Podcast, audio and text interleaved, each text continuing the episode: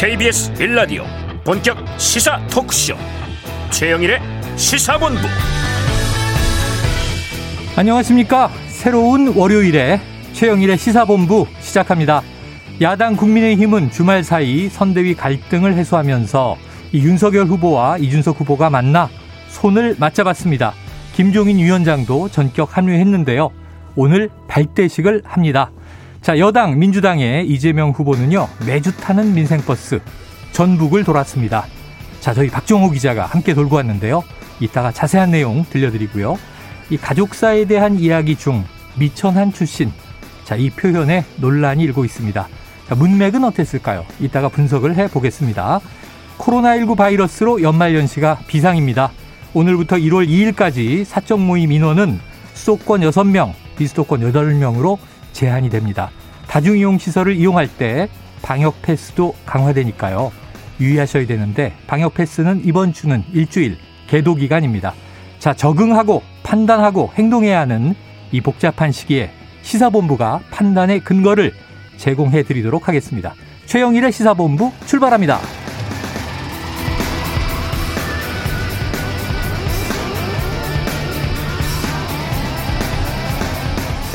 네, 1부에는요, 오늘의 핵심 뉴스를 한입에 정리해드리는 한입뉴스 코너 기다리고 있고요. 2부 10분 인터뷰. 자, 국민의힘 선대위 발대식에 앞서서 선대위 갈등 봉합에 중요한 역할을 했던 김재원 국민의힘 최고위원과 이야기 나눠봅니다. 이어서 주간 이슈 먼데이 국제본부도 준비가 돼 있습니다. 한 입에 쏙 들어가는 뉴스와 찰떡궁합인 디저트송 신청 기다리고 있으니까요. 오늘 뉴스에 어울리는 노래가 있으면 문자 샵 9730으로 자유롭게 보내주세요. 선정되신 분께는 별다방 커피 쿠폰을 보내드립니다. 짧은 문자 50원, 긴 문자 100원입니다.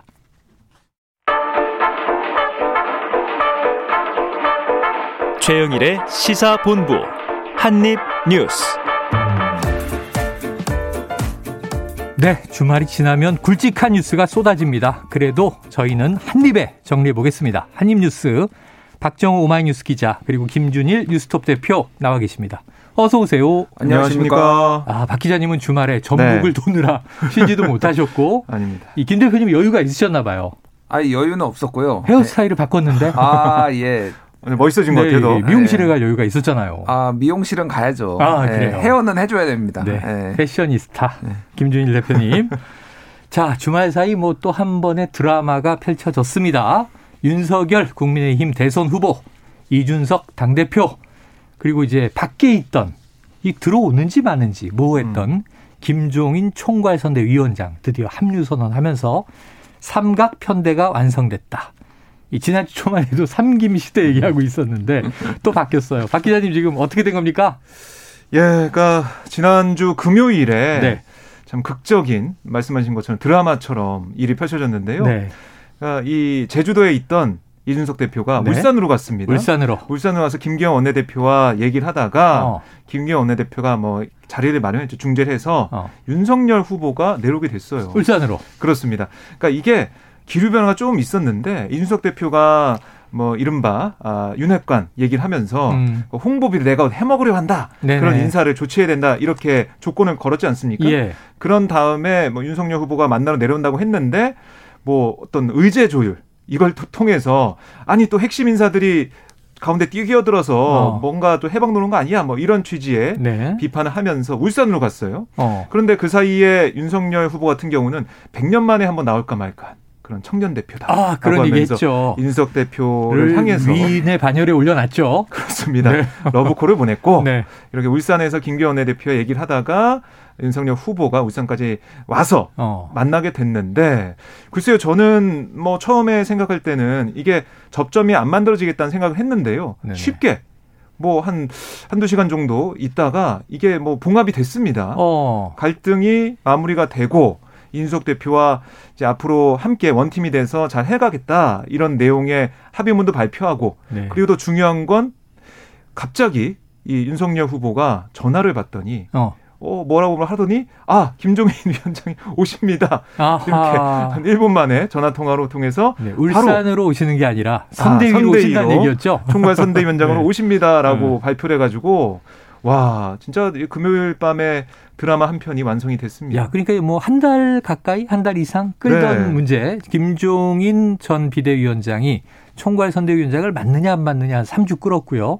그다음에 이준석 대표의 네. 뭐 잠적이다, 잠행이다, 파업이다, 항명이다 이게 지금 또 한 일주일여를 끌었는데 그렇죠. 한 달 만에 금요일 밤에 네. 후보와 대표가 만나니까 모든 게 풀렸어요. 네, 모든 게 다 풀렸고요. 네. 이게 마치 어, 약속이나 한 것처럼 어. 12월 6일, 그러니까 오늘입니다. 네네. 오늘 선대위 출범식을 앞두고 모든 갈등이 정리가 되고 네. 선대위 구성도 마무리가 된 그런 어, 모습입니다. 극적인 장면. 자, 그 네. 저녁 메뉴 뭐였습니까? 울산에서? 저녁 메뉴. 저녁 메뉴 안 받고 저는 네. 술을 많이 마셨다는 생각밖에 아, 안 했어요. 술, 술이다. 네. 어, 얼굴이 좀 불쌍하게 아, 예, 예, 붉게 상기돼서 사진 찍은 모습 보고 아, 술잔은 좀 많이 돌았겠구나 생각을 했습니다. 자, 술잔은 돌았다. 저녁 메뉴는 모른다. 취재가 부족해요.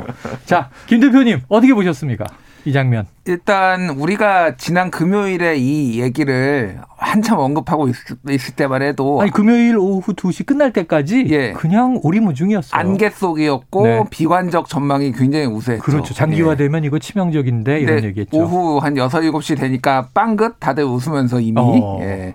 그러니까 정치는 생물이다라는 거를 다시 한번 네. 이제 상기시키는 사건이었고 돌이켜 보면은 이준석 대표가 나는 요구 사항이 없다. 이렇게 네. 얘기를 했잖아요. 네. 이거는 그러니까 감정의 문제가 첫 번째가 하나가 있었고 어. 하나는 소위 말해서 이제 흔들기 이준석의 흔들기에 네, 대해서 네. 대안을 내놔라라는 거예요. 음.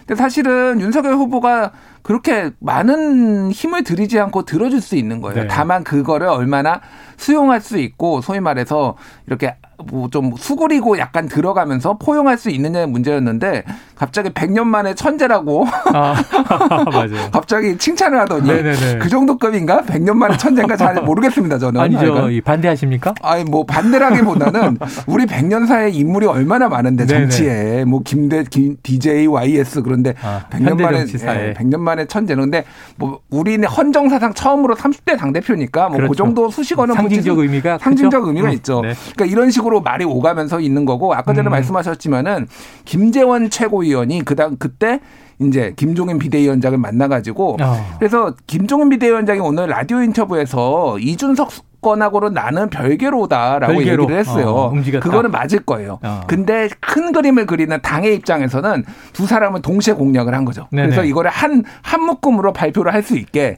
그래서 아하. 집요하게 공략을 해서 그림을 만들어냈다. 아, 어떻게 보면 예. 드라마 시나리오 작가 입장에서 보면 음, 음, 음. 이게 자기적이다 이럴 수가 있어요. 어떻게 이렇게 막 여러 가지 갈등이 어, 막 고조되다가 음. 금요일 밤에 딱 김종인 전 위원장도 그렇고 음. 이준석 윤 후보도 그렇고 빵! 한 방에 터지니까 타이밍이 너무 절묘하잖아요.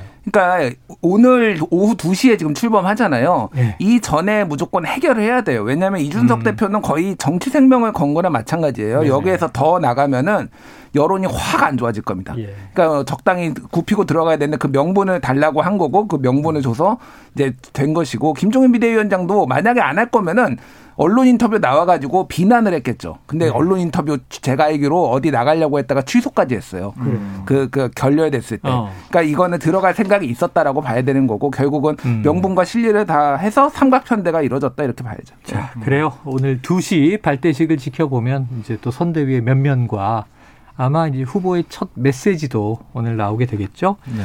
자, 이 장면. 어, 저, 우리 이주영 PD는요, 이 네. 글을 쓰는 문인이세요. 어. 그요 시나리오가 너무 좀 이 믿기 어렵다. 짜여진 거 아니냐 이런 의심을 거두지 못하는데 자, 정치는 생물이고 예. 또 우연의 조합이 이런 결과를 만들어낼 수 있는 것인가. 어떻게든 이렇게 이제 다들 움직여서 하나가 된 그런 요인의 큰 부분은 네. 지지율 하락세 이게 있다고 봐요. 아, 위기감. 예, 윤석열 후보 입장에서는 잘 나가다가 지지율 격차 막 벌리는 여론조사 나오다가 네. 최근 들어서 좁혀지고 있습니다. 네. 어떤 여론조사는 뒤집히는 것도 있고 그러다 보니까 아, 이대로 안 되겠다 네. 이런 생각을 한 것 같고 어떻게든 이준석 대표와 김종인 위원장을 데리고 와야겠다는 생각을 한 것 같고요. 음. 맨 처음에 리플 씨 하고 그런 거 아니냐 이런 얘기를 아, 하다가 갑자기 바뀌었잖아요. 백년 얘기가 나왔잖아요. 당무 복귀할 때까지는 안 만난다 이런 네. 얘기도 했었고요. 뭐 주변에서도 지지율이 심상치 않다는 보고가 있었을 것 같고요. 어. 윤석열 후보도 어느 정도 명분을 주면서 어. 이준석 대표의 복귀 또 김종인 위원장의 영입 합류 이거 좀 노렸다고 볼 수가 있겠습니다. 그러면 이게 김종인 이제 총괄 선대위원장이 왔으니까 네. 원탑 맞습니까? 그러니까 김종인 위원장은 오늘 언론 인터뷰에서도 네.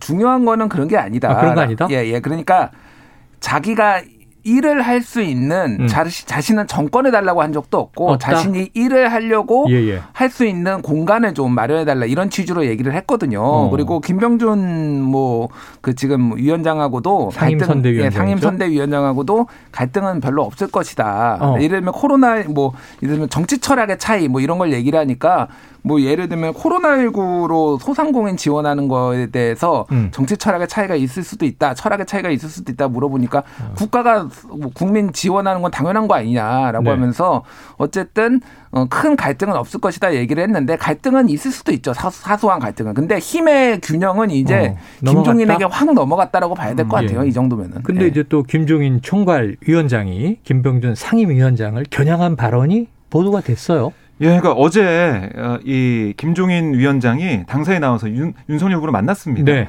만나서 이런저런 얘기 앞으로 선거 어떻게 할지 논의를 하고 그 다음에 기자들과 만나서 뭐라고 했냐면 기자들이 아니 김병준 상임위원장은 자유주의자고 어, 김종인 위원장은 국가주의자 아니냐? 어. 왜냐하면 보편적 복지 이런 얘기를 경제민주화 얘기를 하니까 그런 질문에 대해서 김 위원장이 아니 무슨 국가주의자가 따로 있고 자유주의가 따로 있냐 이렇게 음. 얘기를 했어요. 그러면서 아 이 그게 경제학에서 구분하는 방법인데 김병준 위원장이 무슨 뭐 이렇게 얘기하면서 어. 일반적으로 경제에 대해 큰 상식이 없는 사람들이 쉽게 얘기할 수 있는 건 시장 경제 개념을 내세워 마치 자유주의자처럼 행색하는 거다. 아, 그런 얘기를 했습니다. 묘하네요. 뭐 잘 모른다. 뭐 그런 얘기 경제에 대해서 잘 모른다. 예, 견제를 하고 겨냥을 한 건데 뭐 오늘 아침 인터뷰는 좀 결이 다른 얘기는 했지만 네. 어쨌든 김병준 위원장도 있고 어, 김한길 전 음. 대표도 있고 또 김종인 위원장도 있기 때문에 글쎄요 저는 이제 앞으로 90일 정도 남아 있는 선거 기간 동안 뭔가 좀 맞서는 어, 뭐 티격태격하는 네. 그런 부분들은 나오지 않을까 생각이 어. 듭니다. 자 상황이 확 바뀌었습니다 주말 사이에 지난 금요일에 바로 요 자리에 김병준 상임 선대위원장이 아, 예, 예. 나오셔서 제가 이렇게 원톱 아니냐 이제 음. 김종인 전 위원장 이제 합류하기 어려워지는 거 아니냐 어떻게 끌고 가실 거냐 이런 얘기 했는데 에, 원탑은 아니다. 음. 모두 함께하는 거다. 이렇게 얘기는 하시면서도 사실상 이제 선거에 대한 의지를 보이셨거든요. 네. 참 이게 원톱 하루 천하냐 이게 어떻게 될지 모르겠습니다. 자 그럼 하나만 전망을 해보고 이 이슈는 정리하죠. 이 김주일 대표님. 네. 앞으로 순항합니까? 아, 일단 주말 사이에 요 드라마는 호재로 봐요. 음. 그런데 앞으로 이제 순항할 거냐가 중요하죠. 그 누가 알겠습니까, 솔직히. 아니 이재명 그 매머드 선대위 얘기했다가 한 달도 안 돼서 리빌딩 했어요. 그렇죠. 예. 맞아요. 그러니까 순항이란 단어를 쉽게 쓰기는 어렵습니다. 어렵다. 저는 솔직히 음. 어려운데 네. 다만 이런 식의 극적인 파열음은 터지지 않을 것이다. 왜냐하면은 네, 네. 소위 말하는 윤 핵관의 어떤 언론 의 발언들 네. 이런 것들에 대해서 이, 어, 이, 윤석열 후보가 강력하게 강력하게 경고를 했잖아요. 어. 그런 것들이 나오면은 가만히 있지 않을 거예요. 어. 김종인 어, 뭐 위원장도 이제 네네. 공개적으로 경고를 할 테고 소위 말하는 그립감이 장난이 아니거든요. 네. 김종인 그리고 그 김종인 위원장이 역대 한 거를 보면은 쳐내는데 사람 쫓아내는데 일가견이 있습니다. 그렇습니다. 그렇다면은 잘못 언론 인터뷰하면은 쫓아낼 수도 있어요. 물론 네. 그 와중에 갈등은 생길 수 있지만은 음. 뭐 비교적 순항할 거라고 봅니다만은 알 수 없죠. 그래요. 음. 자, 어 방현수 청취자님께서 박정호 기자님 어제 일요일 이재명 후보 정읍 취재하느라 오셨던데 수고 많으셨어요. 음. 어, 우리 청취자를 또 어. 만나셨네요, 현장에서. 그런가 봅니다. 네네. 아, 그런 거 봅니다? 아, 예. 딱 보면 알아야지. 청취자를 몰라봐요? 아, 이름을 못 들어서. 딱 보면 시사본부 이렇게 보여야죠. 아, 참. 아니, 박현수님, 감사합니다. 아니, 제가 네. 금요일에, 금요일에 전주에 있었는데, 네. 전주에서 어떤 남성분께서, 아, 시사본부 들었다. 네. 미리 출발하셨던데 정말 오셨, 오셨네요. 이렇게 얘기하는 아, 거예요. 그래요, 그래요. 저도 어제 일요일에 뭐 행사를 갔더니 네. 청취자분인데 이제 쿠폰, 커피 쿠폰도 받으셨더라고요. 아. 노래 많이 신청해 주십사 말씀드렸고요. 자, 전주에서 박 기자님 만나신 분 문자 보내주시면 저희가 커피 쿠폰 쏩니다. 문자 날려주세요. 시사본부 들으시는 분이니까. 자, 바로 이 이슈로 넘어가 보죠, 바로. 자, 박 기자님은 이제 이 이재명 민주당 후보의 메타버스, 매주 타는 민생버스 전북편 지난 네. 주말이었죠. 동행했는데 어땠어요? 어, 제가 그 전주에 광주 전남도 좀 갔었는데요. 광주 전남보다 더 뜨거운 느낌을 받았습니다. 음. 전북이. 그래서 왜 그런가 사람들 얘기도 들어보고 했더니 전북 지역, 특히 무진장이라고 하죠. 네. 아, 무주, 진안, 장수 이런 작은 이 지역에 어, 대통령 후보가 오는 건 처음이라는 거예요. 그래요? 못 봤다는 거예요, 한 번도. 어. 그래서 이 대통령 후보 한번 보러 나왔다라는 분도 계시고, 어. 정말 이렇게 다 세세하게 챙기는 분이구나. 라고 좋아하시는 분도 계시고 네. 또 뜨거운 분위기를 느꼈고요. 또 이재명 후보도 원래는 일요일 일정이 어, 교회 예배 포함해서 세 개밖에 없었는데 네.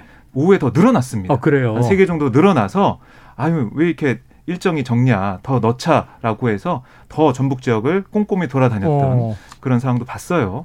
그만큼 이 지역 어떻게 보면 민주당의 심장부라고 할 수 있는 호남에 공을 최대한 많이 들여서 네. 지지 기반 확보하고 이제 뭐 이번 주부터는 중도 어, 외연 확장하겠다 이렇게 좀 읽히는데요. 어.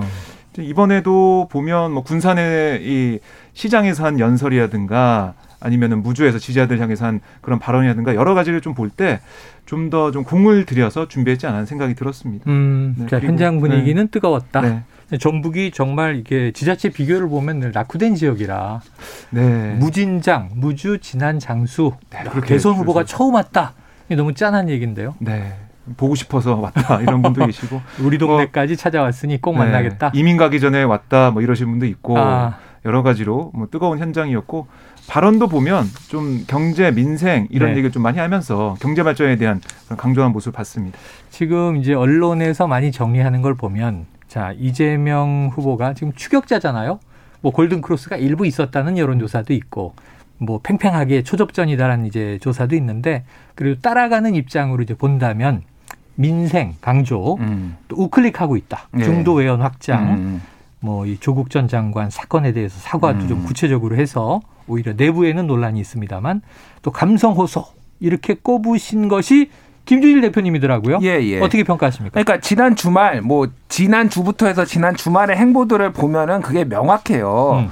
일단 김종인 비대위원장 뭐 얘기부터 하면은 오늘 인터뷰에서 윤석열 1호 공약은 코로나 경제 소생이 될 것이다. 네. 뭐 100조 원 얘기까지 했어요. 어, 그런 정도로 이제 민생 얘기를 저쪽에서도 이제 국민의힘에서도 본격적으로 끝내겠죠? 할 거란 말이에요. 그러니까 민주당에서도 그 전북에 지, 그 유세를 하면서 민생 정권이다. 음. 우리 정권은 저쪽은 검찰 정권이다. 음. 그러니까 비대 선대 위에 검찰 출신 인사들이 굉장히 많은 것을 이제 얘기를 했어요. 네. 뭐 어, 주호 주호영 음, 그 의원만 그 본부장만 판사 고 나머지 권영세, 권성동, 정점식, 유상범, 김경진, 박형수, 원희룡 다 검사거든요. 그것도 또 대단하게 예, 김재원, 김재원 최고위원, 네. 선거전략본부장까지 다 검사니까 이제 검찰 정권이고 우리는 어. 민생 정권이다라고 얘기를 했고 오늘 오전에도 이제 선대위를 열었는데 당장 소상공인 코로나19로 피해본 소상공인 지원을 협의해야 된다라고 네. 해서 민생의 방점을 찍었어요.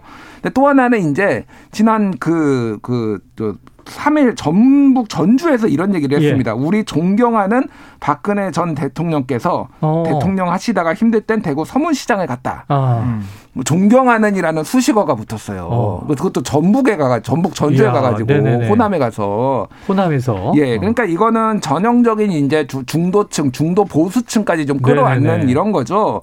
그래서 뭐 여론조사마다 좀 다르긴 하는데 대구 경북에서 최근에 한 1, 2주 전보다 여론이 어. 좀 우호적이다. 아, 뭐이 발언 때문에 오른 건 아니고 아. 조금씩 기류가 있었는데 전체적으로 네, 우클릭하는 게 상당히 그래요. 조국 사태 반성하고 또 5일에는 뭐가 있었냐면은 사법고시 부활 얘기를 했어요. 아, 그렇더라고요. 예, 그러니까 이런 얘기를 했습니다. 사법 시험도 일부 부활시켰으면 좋겠다. 로스쿨은 그냥 두고 일부만 사법 시험으로 뽑아야 네. 된다. 그러니까 뭐 그거를 뭐 공정 기회요 공정 흑수저 얘기를 네, 하면서 네, 이게 나온 네. 거거든요. 네. 그러니까 본인도 사법고시 때문에 이렇게 클 수가 있었기 때문에 검정고시 출신으로 로스쿨이 또 괜찮은 제도지만은 또 흑수저들이 네, 학비가 네. 많이 들고 그러니까 못 들어간다라는 비판도 있으니까 네. 그런 거에 대해서 근데 당론하고는 사실 좀 많이 달랐거든요. 어. 노무현 대통령이 만든 거고. 네, 맞아요. 근데 그런 부분도 약간 배치되는 것도 있고 또 하나는 감성. 본인이 어려웠던 가정사 이런 것들을 아. 계속 꺼내면서 이제 좀 호소를 하는 이런 전략들, 요렇게 조금 전체적으로 네. 좀 흐름이 있다 이렇게 볼수 같아요. 김주일 대표가 말씀하신 마지막 대목에서 이게 미천한 출신 네. 출신이 미천하다 이런 표현이 문제가 됐는데 이게 지금 야당의 공격 포인트가 돼 있는 거죠? 그러니까 이게 뭐 감성팔이 하고 있냐 음. 이렇게 얘기를 하면서 그걸로 자신에게 제기된 그런 가족과 관련된 어. 그런 뭐, 뭐 욕설 논란이나 뭐 친형 강제 입원 이런 부분들을 덮으려고 하는 거냐 라고 공격을 하고 있습니다. 어. 그랬더니 뭐 홍준표 의원은 아니 뭐 집안 얘기로 그렇게 공격하는 건 잘못됐다라는 어. 취지의 글도 또 올렸어요. 네. 그만큼 이제 국민의힘 내부에서도 뭔가 하나의 목소리 나오지 않고 있지만 예. 지금 제가 그 현장에서 들었을 때는 이게 내 예, 정말 진심이 어떻고 네, 본래 모습이 어떤지. 아, 이게 군산 공설 시장 방문 연설인데 네. 그 가정사이기 때 박 기자님 네, 계셨겠네요. 있었습니다. 아, 현장 있었는데. 분위기나 그 맥락을 좀 전해 주세요. 어, 그냥 그, 그 현장 분위기, 그러니까 그 말이 나왔을 때 그 말이 나온 이유는 뭐냐면 여러 가지 공격이 들어오고 있는데 네. 내가 정말 우리 가정, 우리 가족이 어떤지 얘기하겠다, 다 어. 털어놓겠다 네. 이렇게 하면서 아빠, 엄마, 엄마 뭐 형제들, 형, 동생 네. 다 얘기했으면 어렵게 살아온 얘기들 네. 그런 부분들 얘기하면서 진흙 속에서도 꽃은 핀다 음. 이렇게 얘기를 했거든요. 네. 최선을 다해 살았고 어, 공적인 일을 하면서 사익을 취해본 적이 없다라고 강조했어요. 근데 제가 느낀 현장 분위기는 글쎄요 좀 울먹울먹하고 음. 눈물을 흘리는 지지자들이 좀 많았다. 음, 숙연한 분위기였다. 그만큼 많은 네. 분들이 좀 감동을 받은 연설이었다는 생각이 들었습니다. 자, 불우한 환경에서도 열심히 살았고 그래서 이 자리까지 왔고 자신은 정말 이제 어떤 부정부패하면 큰일 나는 줄 알고 살았다 이런 맥락이었고요. 네. 그 와중에 이제 이 출신이 비천하다 이런 표현이 들어 있는데 음. 그다음에 결론부는 진흙 속에서도 꽃은 핍니다. 네. 이 얘기였어요. 네. 우리나라 사람들이 좋아하는 게 개천에서 용 나는 음, 건데 음. 요즘 개천에서 용이 안 난다. 안 나는 구조가 돼 버렸다. 상류 측에서만 용이 난다. 이런 비판이 있는 거잖아요. 자, 이 감성 호소 전략이냐, 감성 팔이냐, 여야의 대립 앞으로 계속될 것 같습니다. 네. 자, 여기서 지금 12시 42분을 향해 가고 있습니다. 점심시간 교통 상황을 좀 알아보고 오죠. 교통정보센터의 이승미 리포터 나와주세요. 네, 이 시각 교통정보입니다. 정오를 기점으로 토행량이 줄면서 작업 여파로 밀리는 구간도 짧아졌습니다. 서울 양양고속도로 양양 방향인데요. 동산 1터널에서 북방 1터널 사이 2차로에서 작업하고 있고요. 춘천 분기점에서 동산 1터널 쪽으로 2km 구간 정체입니다. 영동고속도로 인천 방향으로는 여주 분기점 부근 1km 구간이 작업 때문에 정체고요. 경부고속도로 부산 방향으로 기흥에서 가드레일 보수하고 있어서 5차로가 차단되고 있고요. 수원에서 기영 쪽 4km 구간 정체입니다. 중부고속도로는 하남 방향으로 서청주 부근에서 사고 나서 일시적으로 전차로가 차단되고 있습니다. 서청주 나들목에서 사고 지점 쪽으로 4km 구간 거의 서 있다시피 한 상태고요. 이후 오창 나들목 부근 1차로에서도 대형 화물차 관련 사고 나서 부근 정체되고 있습니다. KBS 교통정보센터였습니다.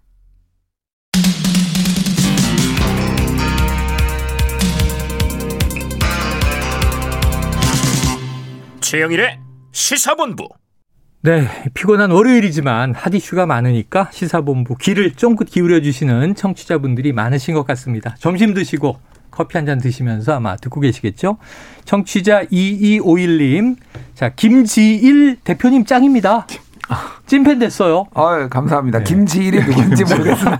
네, 감사합니다 하셨는데, 김준일 대표, 김준일 대표, 또 박정호 기자, 저도 가끔 최형일님 수고하세요. 아, 최영일. 최영일입니다. 숫자로 01 이렇게 돼요. 자, 다음 이슈로 넘어가 봅니다. 자, 여야가 인재 영입 전쟁인데요. 예, 새로 듣는 이름들이 많으니까 네. 이것도 틀릴 수 있는데 지금 여당은 사퇴가 수용됐습니다만 조동연 음. 지금 전 상임선대위원장 논란 네. 사생활이 관련돼 있고요. 지금 또 야당은 이 함익병 이 피부과 의사죠. 방송에서 네. 유명한 분인데 논란이 있어서 지금 여야 인재 영입에 잡음이 있다. 자, 먼저 이 조동현 전 상임 이 선대위원장은 예.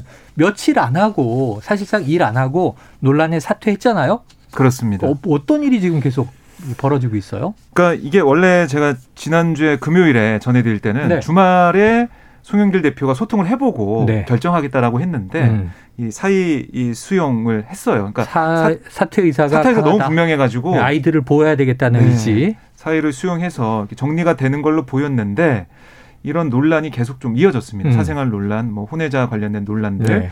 또 아이의 얼굴이나 이런 게 좀 뭐 눈은 가려졌지만 뭐 공개가 아니 그걸 아이들을 네. 사진을 공개하고 네, 그런 부분들로 여러 가지 논란이 네. 커졌고요. 아, 그래서 어, 이번에 이 조동현 교수가 전 위원장이 자신의 그 어떤 일이 있었는지 자신한테 어떤 일이 있었는지 어, 공개를 했습니다. 과거사를 그렇습니다. 사생활 문제를 네, 이게 법률 대리인을 통해서 공개를 했는데 아, 조동현 교수가 2010년 8월 경에 제 3자의 끔찍한 성폭력으로 인해서 원치 않는 임신을 하게 됐다. 음. 하지만 폐쇄적인 군 내부의 문화와 사회 분위기, 가족의 병환 등으로 인해서 외부에 신고할 염도조차 못 냈다는 거예요. 음. 어, 그리고 당시 조 교수의 이 혼인 관계 사실상 파탄이 난 상태였기 때문에 차마 뱃속에 있는 생명을 죽일 수가 없다는 음. 이 종교적 신념으로 홀로 책임을 지고 양육하려는 마음으로 출산하게 됐다. 음. 이렇게 설명을 했습니다. 그리고 뭐 이혼 이후 만난 현 배우자는 물론 그 부모님께도 이런 내용, 이런 사실을 말씀드렸고 그분들은 다 이걸 이해하고 진심으로 위로해 줬다. 음. 그래서 그 노력으로 지금 조 교수 또 지금의 배우자 자녀들 행복한 가정을 이루고 있다라고 얘기를 했어요. 네 그런데 이 어린 자녀와 가족들 아무런 잘못이 없는데 아, 이 가족들에 대한 보도와 비난 좀 멈춰 달라.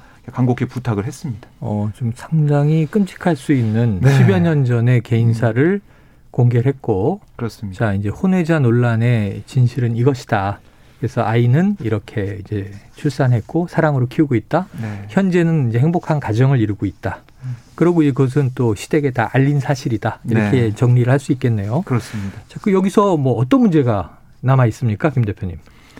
일단 지금 뭐 소위 말하는 가로 세로 연구소 가세연 아 지난주에도 언급해 예, 주셨는데. 예, 예. 그 폭로가 지금 이 선대위원장하고는 상관없이 계속되고 있어요. 지금 일단은 이제 뭐 이 선거에서 빠졌잖아요. 대선에서. 그럼에도 불구하고 처음에는 이 관계를 누구를 지목을 했는데 어. 그 사람이 아니라 다른 사람을 또 지목을 음. 하면서 시, 실명을 뭐 공개를 야, 하고 혼의 관계 상대가 누구다. 예, 예. 그러니까 음. 뭐 이제 성폭행을 한 한 사람이겠죠. 여기에서는 음. 그러니까 뭐 그거를 지금 계속 까고 있는데 그러니까 이게 지금 정치 이슈하고는 전혀 무관한 이슈인데 계속적으로 그렇습니다. 이렇게 네. 이루어지는 거 하나가 있고 또 하나는 이제 민주당의 송영길 대표 책임론이 계속 불거지고 있어요. 민주당 아, 내부에서도. 네네네. 그러니까 검증을 제대로 못했다 첫 번째. 네. 그리고 두 번째는 어, 영입을 했으면은 당에서 이거에 대해서 적극적으로 대응을 해야 되는데 어. 그냥 개인한테 다 떠넘기듯이 맡겨놓으니까 어. 영입할 때는 언제고. 두 가지 문제네요. 예, 그 두 가지가 문제가 있는데 야당도 지금 마찬가지예요. 지금.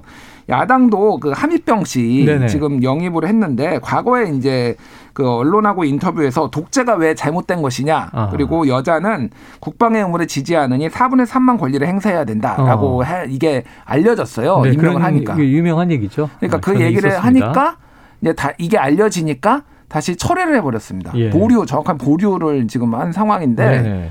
그러니까 이것도 여론을 보면서 판단하겠다라는 건데 그러니까 똑같은 거예요. 그러니까 네. 제대로 검증을 못하고 어. 그리고 그 검, 아니, 그러니까 어쨌든 영입을 했으면 그 부분에 대해서 당이 뭔가를 조치를 네. 해야 되는 거 아니에요. 음. 근데 개인한테 다 맡겨버리고 여론의 상황을 보겠다라는 거는 공당으로서 매우 무책임하는 거죠. 그러니까 영입 전쟁을 이렇게 마구 하면서 검증 네. 안 하고 네. 하는 거에 이런 부작용들 그리고 당이 너무 이제 음. 진짜 그냥 스피디하게 움직이는 건 좋은데 네. 이런 식으로 무책임하게 움직이는 거는 좀 할 일이 아니죠. 네, 그래요. 알겠습니다. 음. 자, 이게 이럴 때 생각나는 게 이제 달면 삼키고 쓰면 뱉는다인데 음. 사실 개개인, 우리 국민 개개인의 이제 행복을 도와줘야 하는 게 정치인데 네. 사람을 무슨 저 자원처럼 소모해요. 그래서 음.